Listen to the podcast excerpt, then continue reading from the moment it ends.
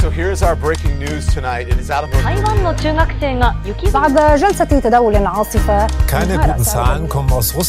Jamais le baril de brut américain n'avait été aussi bas. Les bails am tawa, pas quoi新闻, 让你知，八卦世事，让咱了解，八卦全世界。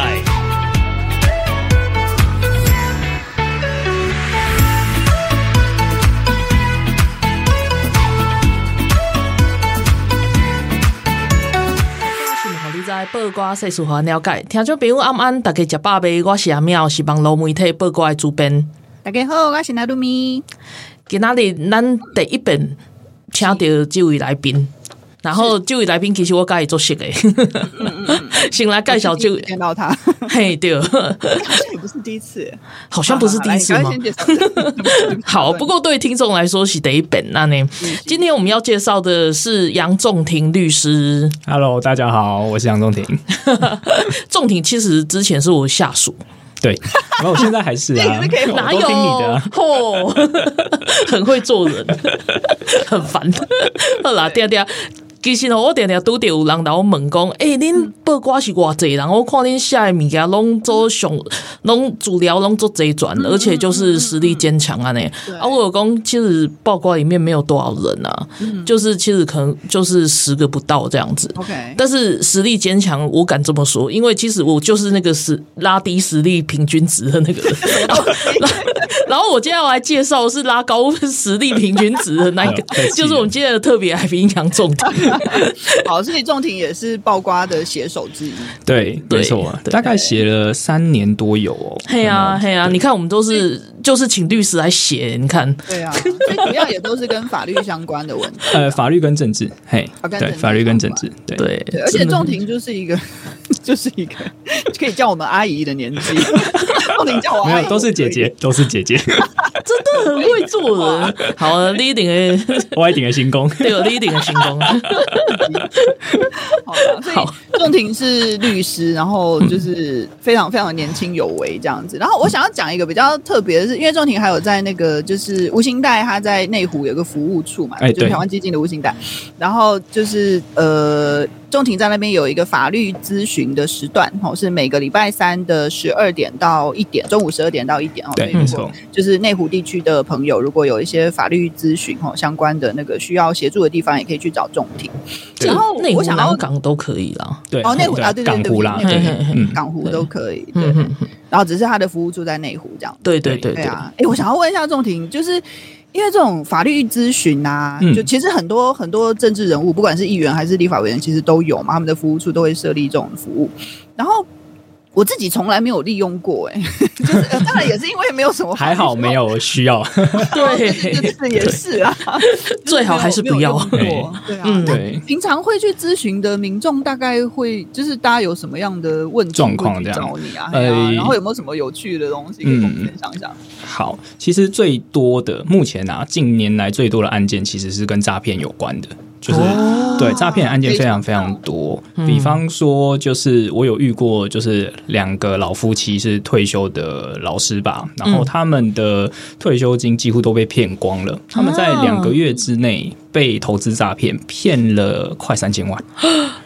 非常惊人，那应该就是血本无归了吧？对，血本无归。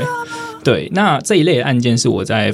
做法律咨询这几年啦最多的。那当然，其次就是车祸、遗产、离婚，这个是律师的基本 ABC， 就是说所有的律师应该都要会办这3种类型的案件。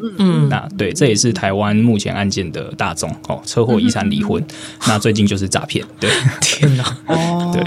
我本来想说，还以为仲庭会讲说，那种常会遇到就是一些奇怪的民众，然后他其实就跑遍各大服务处，然后去澄清，对，也是有，就是澄清一些奇怪的案件这样。澄清哦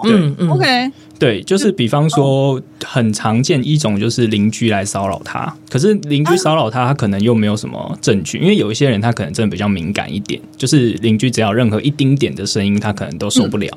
那但是这个在法律上他就没有办法，就没有东西可以告。可是他可能就会四处陈情，四处拜托说可不可以把别人赶走。可是那也是人家买的房子，人家也是合法住在那里。类似像这样就还蛮多的，对。哦，就是其他还有没有办法用法律解决的事情。对对对、嗯，而且通常就是其他服务处的律师也都没办法处理，然后他只要看到这间 Maki 鬼，然后就一过来门框买啊嘞，嘿，都是这样子，对，也太可爱了吧？因为不用钱嘛，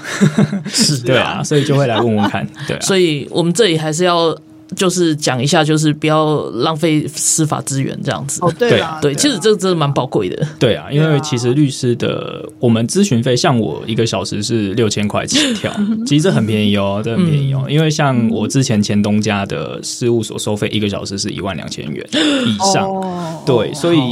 就是好不容易议员们明代有提供这个资源，其实大家还是要好好利用。对对对对对对对，真的，而且就是还蛮怎么讲，就是很。佛心啊，你还可以那个对啊，就是免费的去比如说你可能本来如果自己要去找律师的话，可能要花6000到12000的事情。对，然后那当然也许那个就是服务处的律师可能没有办法一整个小时都让你占用，当然也许有其他的民众嘛，但就是一个非常好的一个选民服务，大家都可以就是多加利用。对。我突然想到就是说今天找仲庭来最主要的原因是因为最近有一个国民法官制度上路了，是，然后我发觉很多人还是对这个东西一头雾水，其实他宣导了很久啦，对对对对，可是就是现在这个世代哦，大家接收资讯的来源都不太一样，像以前可能就是广播啊或者是电视啊比为主这样子，但是其实很多人家里，我遇到很多朋友就是家里都没有电视，对对对对，所以那个在宣导的过程，其实很多人就可能没有被接触到，或者是说他真的太忙，他就没有在看这些东西这样子。对对对，可是他又被抠到。对，然后我要讲的是，就是最近开始又在，因为刚刚阿妙讲说这个国民法官制度其实已经蛮久了，对不对？但是宣导了，宣导很久，然后。我说最近就是被比较热烈的讨论，是因为它是第一宗那个就是由国民法官判决的那个就是案子出来了，出炉了，然后大家就开始在讨论，然后有一些就是大家在想说，就是这个案子这样子判，大家有没有什么想法啊之类的？我看到那个案子，我其实非常的沉重，我觉得好难，那个。我可以先请仲庭跟大家分享一下这个案子嘛？好，就是一位女性杀夫的案子。对 对, 对，就是当然我也是根据报道来转述啦，是是是，就是她大概的案情就是说，有一位女性，那她长期就是在这个婚姻关系里面有被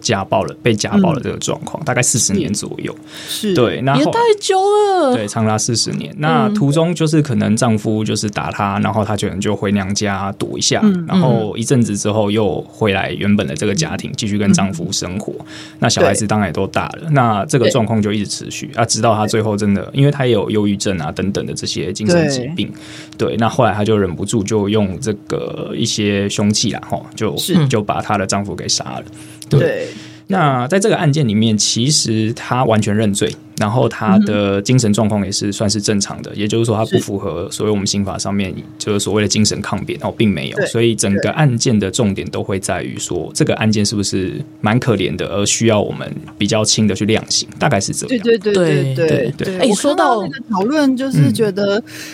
你知道我很难过，我想要讲一下这件事情，就是那个因为报道里面写的蛮详实的，就是这个妇女啊，这个妻子，她是在丈夫熟睡的时候就是下手的这样子，然后可是她犯案了之后，她就马上去自首，对，就是我根据我看到的报道是这样子，然后所以就是也许那个他的律师就会主张说，他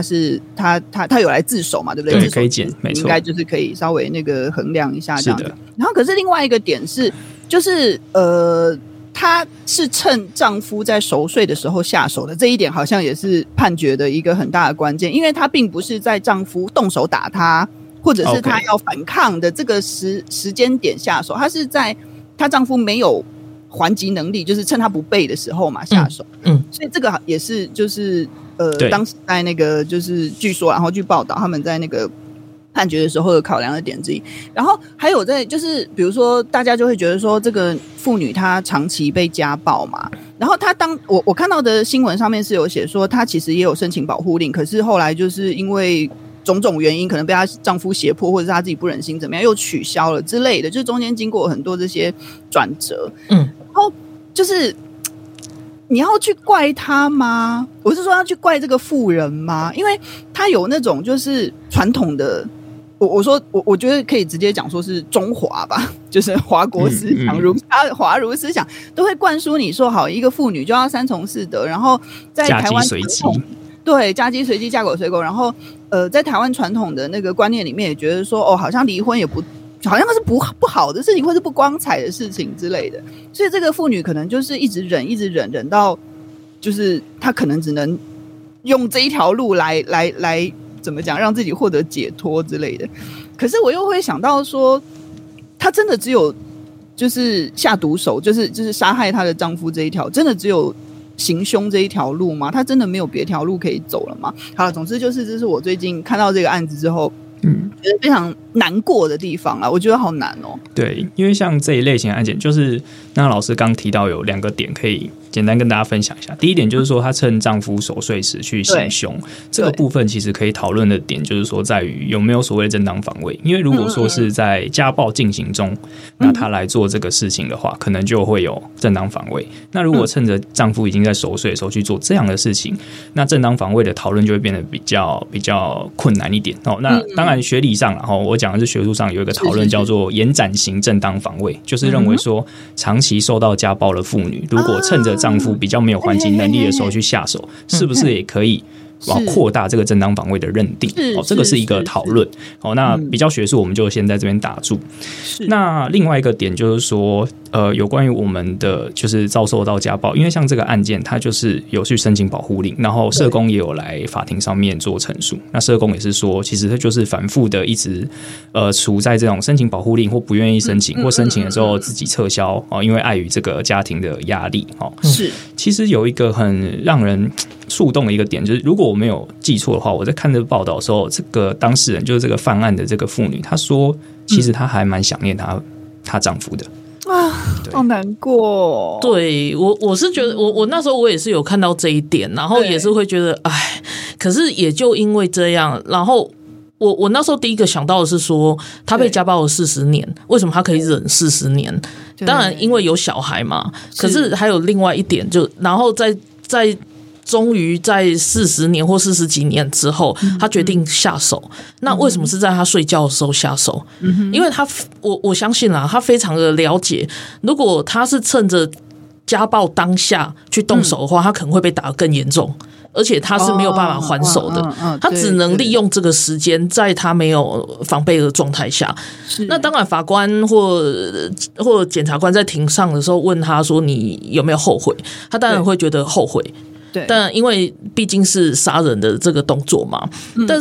是有另外一个考量，就是说7年2个月嘛，对，这个是太多还是太少？其实就我过去有看到一些刑罚的判例，而且因为这是直系血亲、至亲这一种的在判刑，其实是非常重的。我想等一下仲庭可以补充，所以其实真的不算重。对，就是说以这个个案的量刑来说，7年2个月算是还不算太重的一个量刑啦，因为毕竟是重罪，杀人罪，对，没错。然后又是杀害自己的丈夫，那我相信法官们就不管是职业法官还是国民法官，都一定考量这个个案的状况，所以才会给一个7年2个月这样的量刑。对，而且其实是可以假释的啊，对，如果他符合假释的这个规定还是可以。对，这个只能说就是让人很遗憾，可是他终于在穷极所有可以保护他或可以解决的方式都没办法解决之后，他自己动手去做这件事情。我不是说这是对的，而是在他的那个状况下，他只能想到这样子做。那我觉得整个社会要去讨论的，应该是说像这种我们的资源系统、支持系统，没错，要怎么样做可以更好。或者是说为什么我们的因为我有朋友是社工，然后我看到他的情况，我真的是很不忍心，因为他一个人要负责好多家庭，然后我就会觉得啊，这个工作真的不是人做的。我觉得好辛苦，真的已经太过劳了。对，然后没有更多人可以投入这个东西里面。对对，就是说延续我们这个话题，就是说我们可能会开始去，接下来我们可能有一部分要讨论国民法官，因为像我自己对国民法官这个制度其实是比较保留的。为什么？因为资源分配，就是说我们的司法资源其实都蛮少的。就是台湾到底是一个怎么样的国家？它是一个富有的国家，还是它是一个贫穷的国家？如果我们看待，比方说刚刚 Joyce 提到社工他的困境。哦，然后我们的家事调查官的困境、法官的困境、检察官的困境，其实我们就会发现，我们整体的司法资源，这个司法资源不是只有在法院端，警察也算嘛，社工也算嘛，然后家事调查官也算，等等等这些很辛苦的司法实务从业人员，他们其实长期都处在一个过劳的状态。因为员额就是人数太少，案件太多。对，那案件太多，然后再加上比方说紧急安置所，我举一个例子，像这个个案，他可能比较法律上可以做帮忙的，当然就是帮他安置到一个紧急的避难所，让他免于原生家庭到原本的这个家庭。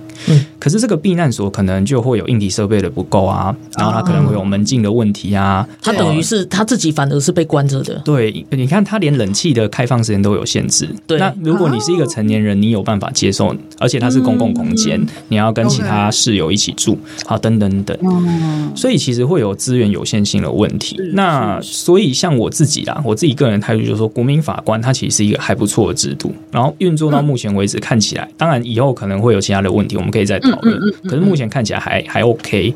问题是说，我们花费很大很大的资源去做这个事情。那同样的资源，如果我们先优先拿来，例如啦，好，最直观的，增加200个书记官的员额。增加100个检察官的员额，会不会比较快一点？会不会比较这个更好一点？这个其实可以讨论。对，好，我觉得其实只要一讨论起司法的制度啊，还有我们整个社会的东西的话，其实会讲不完。这个可能真的讲3天3夜都讲不完，因为好多面向可以聊这样子。那我们先稍作休息一下，我们等一下再回来跟仲庭一起讨论这个议题。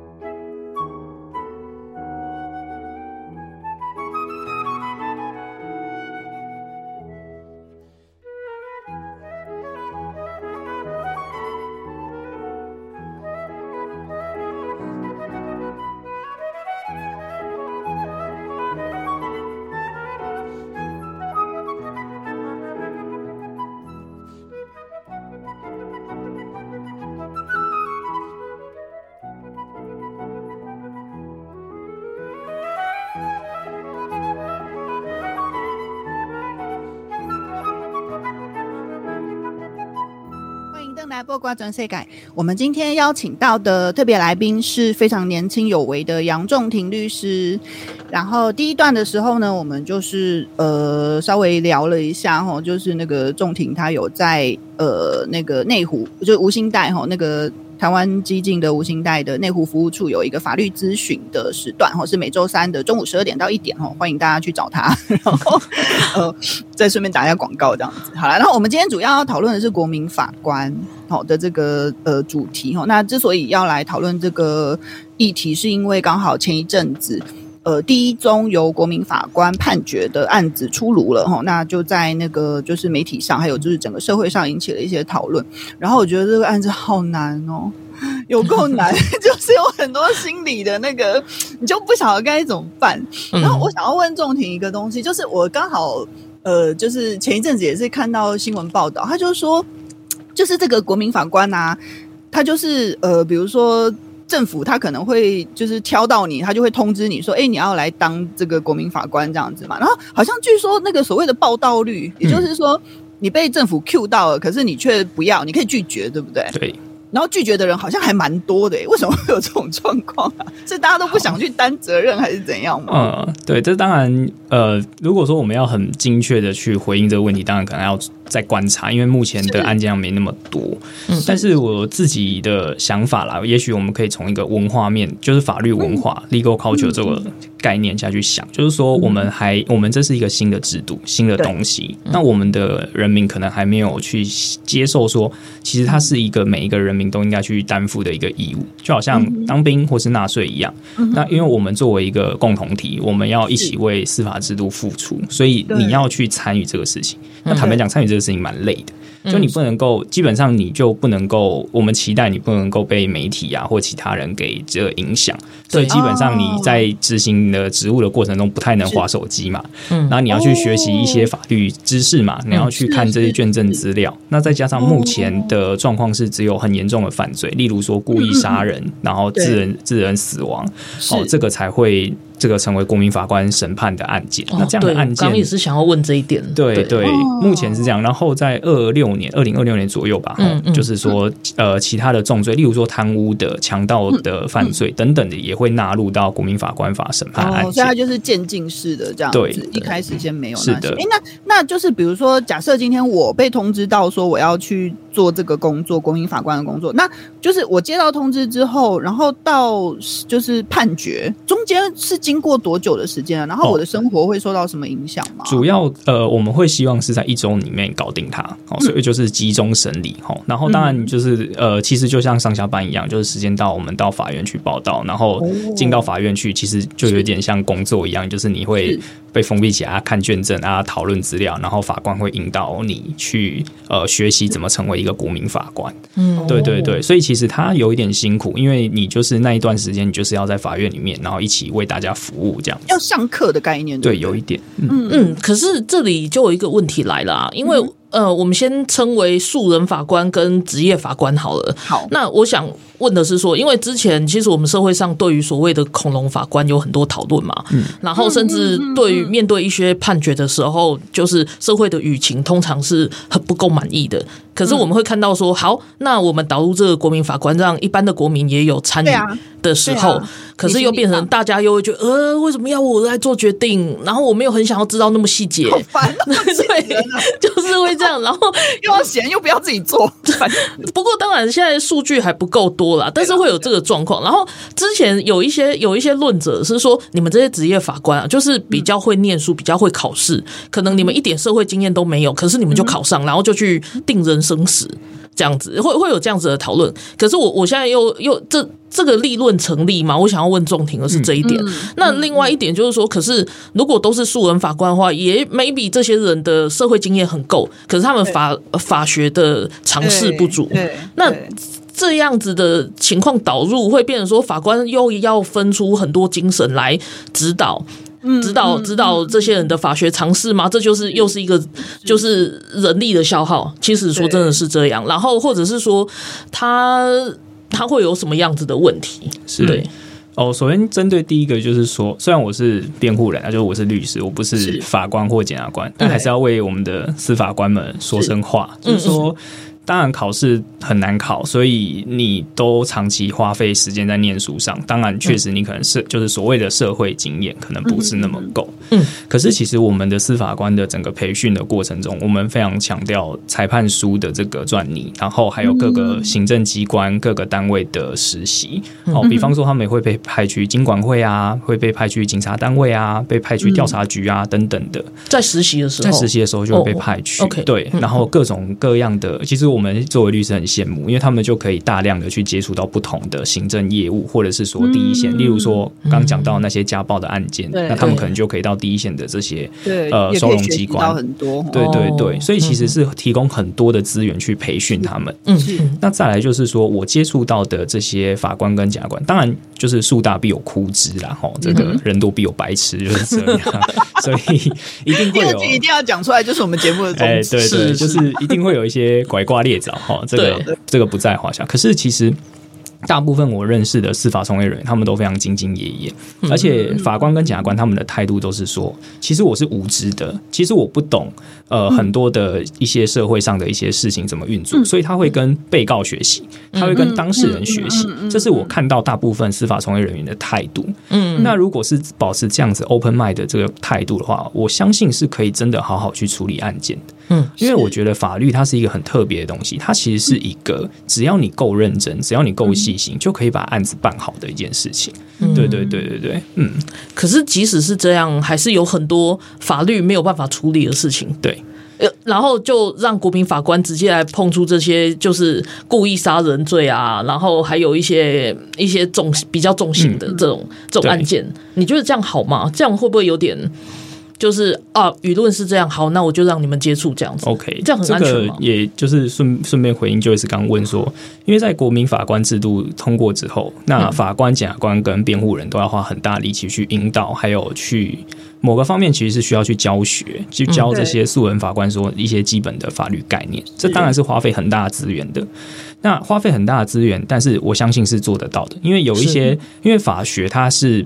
立基在我们的价值判断上面的，所以其实我们每一个人其实都有一道道德上面的那个尺规，或者说我们有自己的价值判断，那我们透过一些法学的一些引导，其实是可以把我们这些价值判断给发挥出来，所以我其实不认为素人就一定会做得不好，我并不会这样子想，那只是说从这个素人他第一次接触就是接触到这么大的重型的犯罪，其实当然是很辛苦了，心理压力也是很大的。我光看报道我就心理压力超大。对啊，但是所以我看到有一个数据是说，他们不是因为这个是杀夫案，这个是第一个案件嘛，但是他们之前在模拟的一些案件的时候，素人法官倾向于轻判欸，对，就是甚至比就是一般的法官还轻判。对对对，没错，就是依照我跟检察官的这个交流的心得啦，他们是说目前的法官都已经算是很轻判了。对，那我们的国民法官又比职业法官好像又更倾向轻判。对对对，那当然我自己也不是认为说所谓的量刑一定要重，对对对，才可以解决问题，因为很多时候我们的问题本来就不是量刑可以单独去解决。确实，确实，对对，没错，但目前确实国民法官会有比较倾向于轻判一点的这个倾向出现。关于那个就是量刑够不够重的这一件事情啊，我觉得有一个很重要的，我觉得是常识欸，它应该不算是法律的专业知识，就是你今天法律的存在是因为我们现在作为一个就是大家活在这个社会上的共同体嘛，那我们法律存在的最根本的我觉得核心应该就是，我就是规范你。如果今天没有法律的话，我杀你，你杀我，就是大家打来打去都没有关系嘛。那为了要让这整个社会变得就是比较有秩序，然后我们先约束好，说我不可以杀你哦，你也不可以杀我哦，要不然的话我们就会犯罪哦。这应该是法律最核心的那个概念嘛。但是就是还有一件事情是公平啊，你不能说就是像之前大家都开玩笑，就是因为之前有一些比如说有酒驾的案件，就是有酒驾的那个就是新闻出来。来的时候，然后如果这个酒驾的人他又就是撞死了一些，就是比如说在社会的眼光看来就是一些很年轻有为的人啊，或者是很值得同情的人啊，然后大家就会很生气，这当然一定会生气，可是大家就开玩笑说，好啦，那以后就酒驾唯一死刑吗？当然也不行，因为这样就不符合所谓的公平原则嘛，就是我们在那个量刑的时候就是要去考虑说，如果其实讲难听点就是这样，如果你今天酒驾就判死刑的话，那杀人怎么办？对对，就是你要怎么？可是你如果看乡民在讨论啊，之前人家都在开玩笑，就是说啊，不然六法全书唯一实行好了。对，就是好哦。讲起来就是好像会变这样，啊、对，也不能这样子做啊。对，所以我觉得就是大家要先有这个尝试吧，就是大家先有。心里面先有这样子的认知，然后你再去接触一些，或者是不管你有没有被选上国民法官啦，你在看一些社会案件的判刑的时候，也许你就可以理解说，诶，这个法官他这样子判，你可以去稍微了解一下，说他是不是有道理的。也许大家觉得说是重判或者是轻判，其实刚好是相反，也许会有这样子的情形出现。我自己最近有想到的是说，因为刚好我们这一周有一些民意代表，然后因为就是好像也不止这一周啦，就是先前也有一些谎报就是助理名额啊，然后去赚取那个助理费，对，或者是说你用一些什么公款，就是你盗用一些什么公款什么之类，然后那个我们会注意到说，像这一类的判刑，或者是商业纠纷的判刑，那个判刑之重的，可能都不是这些重刑罪有就是可以比的这样。那我就在想说，因为通常这些人影响的范围其实是很大的。你像看一个贪污的民意代表或官员，然后他可能会影响的，真的就是可能某一些政策、某一些市政这样。但是我们平常看到的凶杀案，其实你即便在气愤，你即便在同情被害人或加害者的时候，你都会觉得，可是那毕竟那个影响层面，可能就是他那一个家庭。对，跟整个社会世界还是不一样。我想在量刑的时候，他们也会考量这一点吧。对，就是刚 Joyce 有提到这个，就是属于所谓的白领犯罪，就是说白领犯罪它其实恐怕会比我们传统刑法所谓杀人啊、伤害啊这一类的所引起的。当然生命是不可去衡量的啦，对对对，但是说从社会整个制度来看的话，确实白领犯罪它非常可怕，它会让整个制度可能会有崩坏，所以其实白领犯罪的照理来说，我们的量刑应该要更重一点，然后当然要搭配不法利得的没收，就是说他所得到的这些利益，我们就要把它给拿走，这样子。对，那刚娜娜老师有提到，就是说，就是每个人心中会有那个公平，对，这个其实也是我就是相对来说支持国民法官这个制度的一个理由，就是说，其实法律的本质，它是一定有一个价值判断，所以你让人民有机会去参与这个价值判断，其实对于整个法律制度一定是好的，否则的话，对，比方我举一个例子，为什么是美国的法律？什么是美国法律？美国法律就是美国人所认同，他们反思批判，他们打从心底愿意接受的法律，叫美国人的法律。那台湾呢？台湾就是我们也需要，我们用一个反思批判的角度去思考这个条文适不适合我们，然后我们打从心底的接受跟尊重它，遵守它，它才会变成我们的法律。那台湾人可能没有办法理解这一点，所以常常会有一个状况，就是说，你今天条文立出来之后，想要取巧，真的，对，可是所谓的法律条文，它是 open textual， 就是它是开放性文本。简单来讲，就是说它永远都是模糊的，因为语言不可能永远都是最最最精确的，它一定有一些模糊的空间。那如果我们所有的人民都是熊康想要取巧的时候，其实任何的条文都没有意义。对啊，对，刚刚仲庭一开始有讲到说，他遇到很多那个就是那个法律咨询的案件是诈骗的时候，我就也在想这一点，就是与其要说司法改革，我其实比较觉得需要赶上的一点是，就是我们的立法速度永远赶不上诈骗的速度，对，或者是说他那个不止诈骗啦，就是像之前我们很关心的，比如说中国渗透啊，然后还有网络犯罪啊等等，网络渗透、网络攻击这些，就是你会发觉说，就是不管是首先要归哪个主管机关管，就可能会踢皮球踢来踢去，那这个当然都是因为法律面没有那么清楚嘛，对。没错，然后好规范清楚了，你又不能规范的太仔细、太死，因为永远都有缝可以钻。对，因为财经刑法怎么写，如果你写的太精准，那就是犯罪集团的教科书。因为我只要反着做就好了。对，所以某个方面来讲，就是大家要一起去尊重我们的法律制度，其实是很重要的一件事情。对。可是就是会觉得还是赶不上，然后有时候就是会很叹气，就是会觉得，唉，就是你就会看到某某应该要被判间谍罪，或者是某某应该要不只是商业犯罪而已，比如说他去偷窃那些智慧财产权的东西或者是什么，然后营业秘密这种，然后也会觉得啊，为什么好像烧不到洋处那种感觉？我就常跟仲庭在聊的时候，然后我们就真的觉得很摇头。好，因为我自己兴趣是财经犯罪、白领犯罪，但因为这个议题实在是牵涉很广，所以就是等待下次再邀请我来再讲吧。真的，我觉得这个话匣子一打开后，我觉得仲庭以后会变成我们固定来宾之一。对啊，固定来宾。那以后就是给我们一个时段这样子，赞哦，时段。好，我们先休息一下，然后我们下一段再继续来烦仲庭。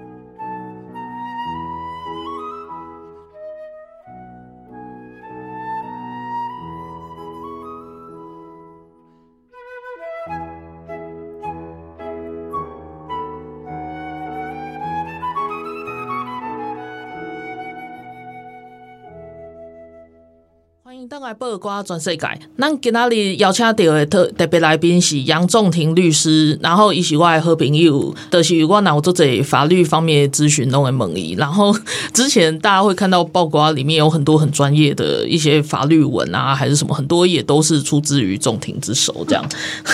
对，然后我们今天跟仲庭有聊到一些主要是关于国民法官的事情这样子，因为他最近就是刚上路，然后就办了一个大案子，就是整个社会关注这样。不过后来才发现说，其实会有国民法官导入这个制度的，其实都是大案子，都是刻意杀人或者是一些重刑的一些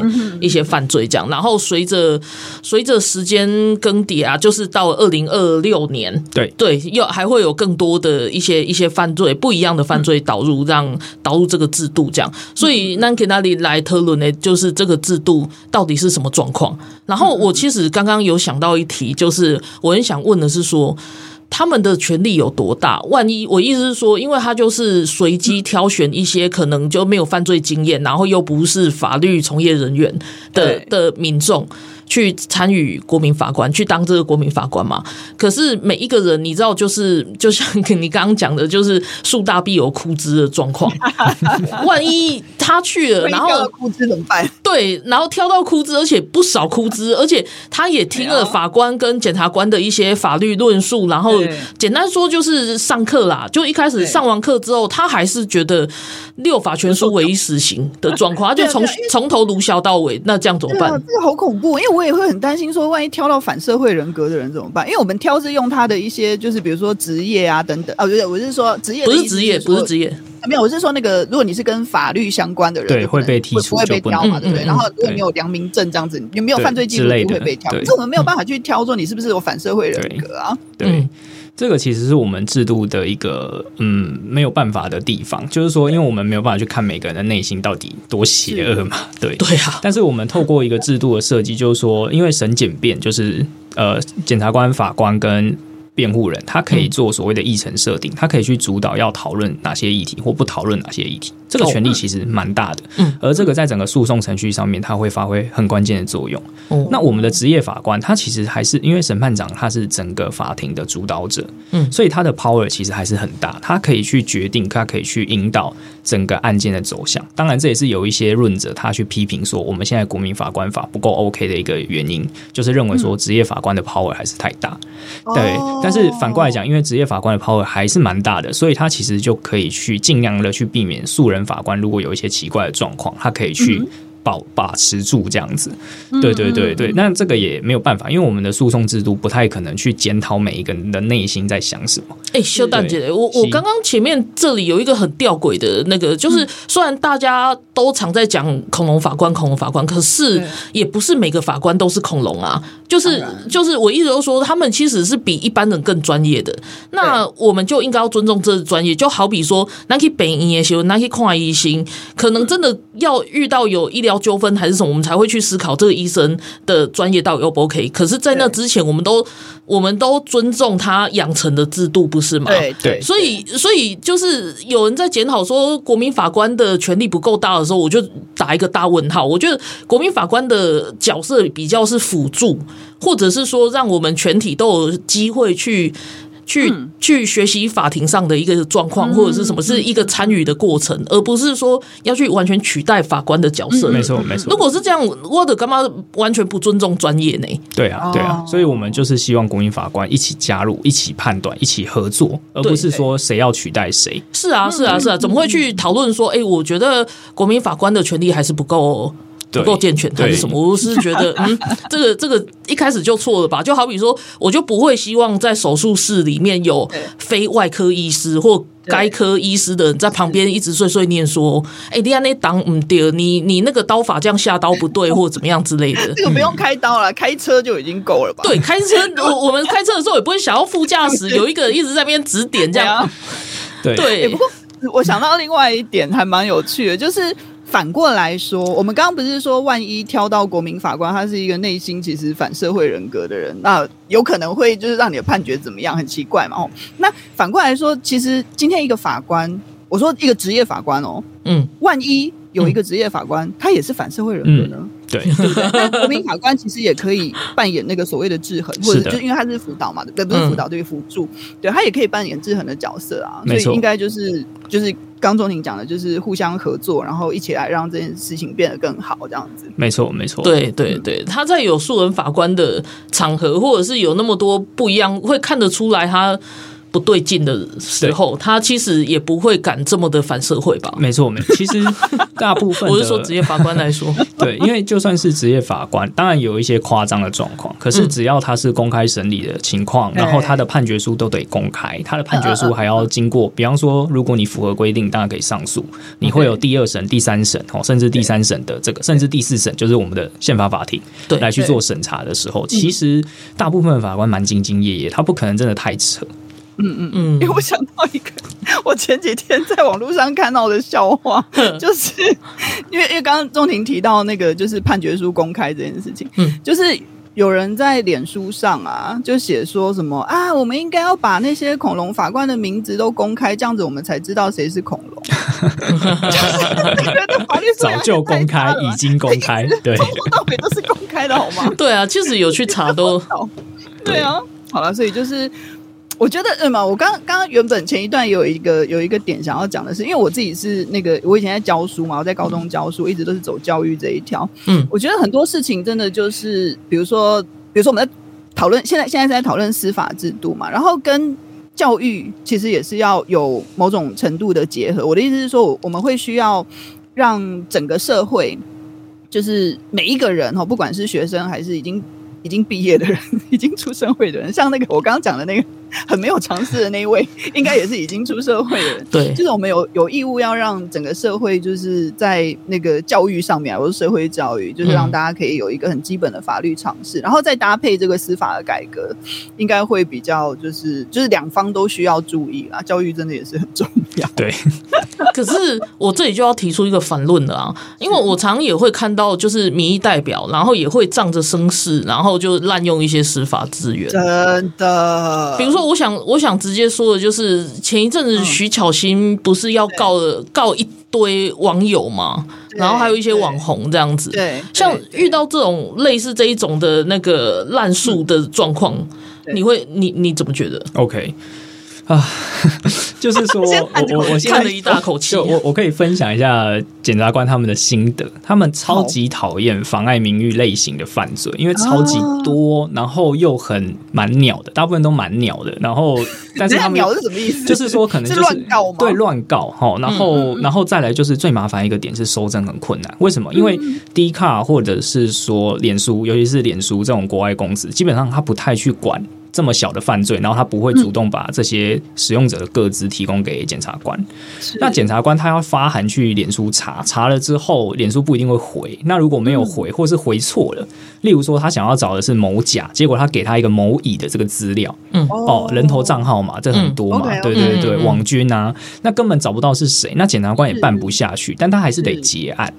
那他就会觉得很烦。所以其实大部分检察官是很不喜欢妨碍名誉类型的犯罪。那像是民意代表，其实他作为公众人物，他本来就会有在法律上啦，我们本来就会要求他要去承担更多被批评的空间。只是说还是要提醒我们的听众朋友，就是说你批评你可以针对事情做批评，但你千万不要去人身攻击，因为这本来就无助于讨论啦。没错，对对对对对。那如果说真的要去告的话，因为我是一个个性蛮差的人，所以呢，遇到这种你敢滥诉，我就敢告到你脱裤子，我一定反诉你，对，我一定会告你诬告，我一定会跟你求偿民事等等等。就是我如果我的客户资源跟时间充裕的情况之下，我都是主张告到底，因为像这种人，你不给他教训吼，就讲实在话，很多人是这样，就网络上嘴巴很秋啦，可是收到传票的时候就开始哭了。对啊，对啊，这种人遇到很多，像之前赖品妤的那个事情也是这样嘛，对不对？就是他被骂嘛，然后检察官有去搜索，就是骂他的人的这个主机嘛等等的，啊，他就当场就是吓得不知道该怎么办才好。可是网络上凶的嘞，啊，对啊，网络上很凶，对啊，对啊，收到传票的时候你就要哭了，然后再说什么司法追杀什么之类的，对啊，其实这样讲我觉得也很不公平，因为他讲的内容很过分嘛，对啊，对，所以我这里我也是，你不要看就是仲庭这样讲话温温的，其实也是很派的。我最喜欢个性差的朋友了。对，可是我在最后拉回来一点，就是前面仲庭有提到，就是说你对国民法官还有一点点疑虑，嗯，就是有一点保留这个制度。Okay. 可是你后面又说你赞成，那你保留的点是什么 ？OK， 我保留的点主要是资源的分配优先性，就是像我前面有刚讲到，就是说我其实一直都很希望。说我们如果有这么多资源，我们可不可以优先分配到，例如说书记官的员额增加？嗯，好，例如说，你看我是律师，我都没有说律师的薪水怎么样增加，案件没有，那个请自己加油，对，我们自己会加油。对，我们真的很希望我们的其他的好朋友们，这些司法从业人员，他们有更好、更友善的工作环境，因为这样其实对我们来讲也是很好。否则我们打电话去给书记官，我们也很怕被骂啊。对啊，那我们也不怪他，因为讲真的，我们的书记官大人们都非常忙，他们像检察官。他们一个月80到200的案件，怎么做？你一天要几？对啊，你再说一次，一个月80到200个案件，新收进来的案子是80，那你既有的案件你没有消化掉，就是累积在那里。那如果说是像新北地检，或者是说像桃园地检，就我所知的话，可能会到120到150。每一个月怎么做的完？对，你做不完啊，所以你要求检察官或法官他要很有耐心的去听每个案件，不可能。嗯，那你看你现在又有一个国民法官制度，国民法官制度的意思就是说，我如果要承审一个国民法官案件，那我其他案件就要先摆着，我要去全力投入这个案件。那请问一下，其他案件怎么办？对，那所有的检察官就是半夜2、3点还在加班啊，好辛苦哦。对啊，对，这个就是我对这个制度保留的一个原因。对，那知识的原因当然就是我刚刚有提到，就是说让我们的人民有机会为自己负责，他让我们的法律，让这个法律真正成为我们的法律，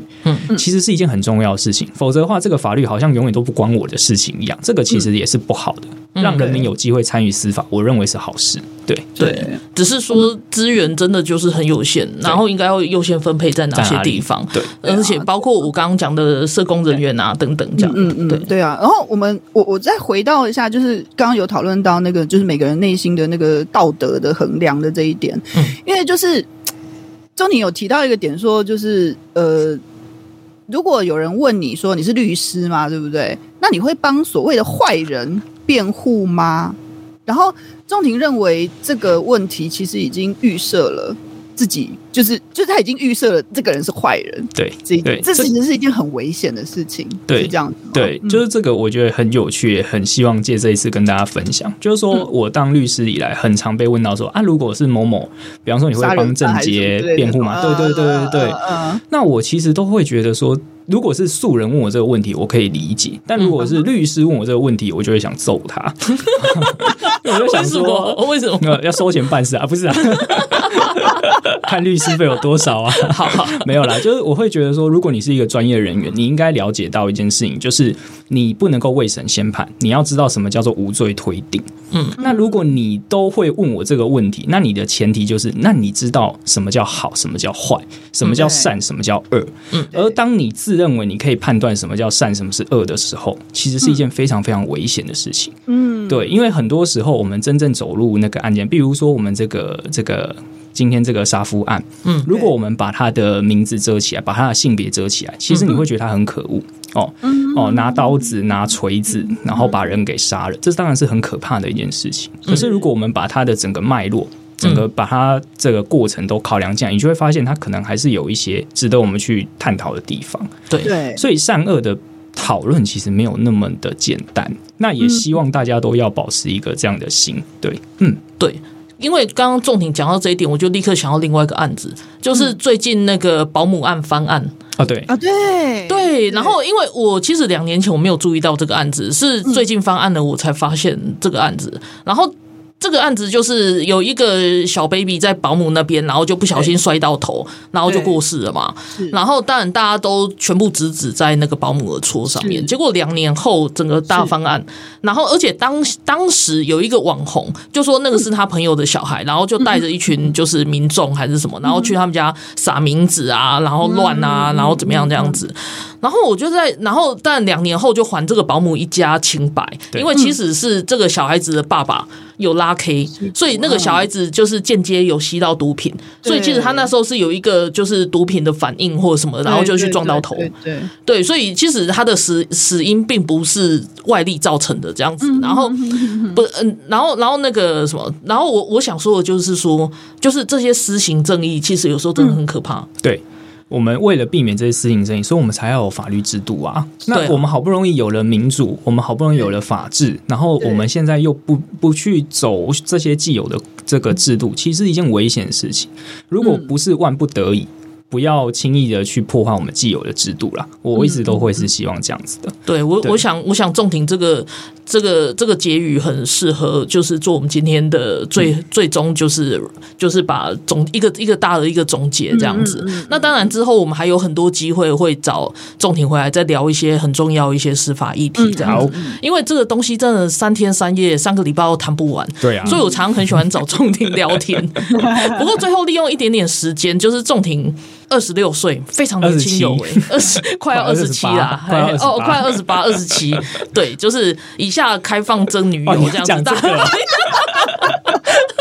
我的天，我以为你要讲什么？对对对，我觉得是一个阿姨的心态。没有，就是真的非常好，这样子，非常有为的一个年轻人。感谢。对、啊，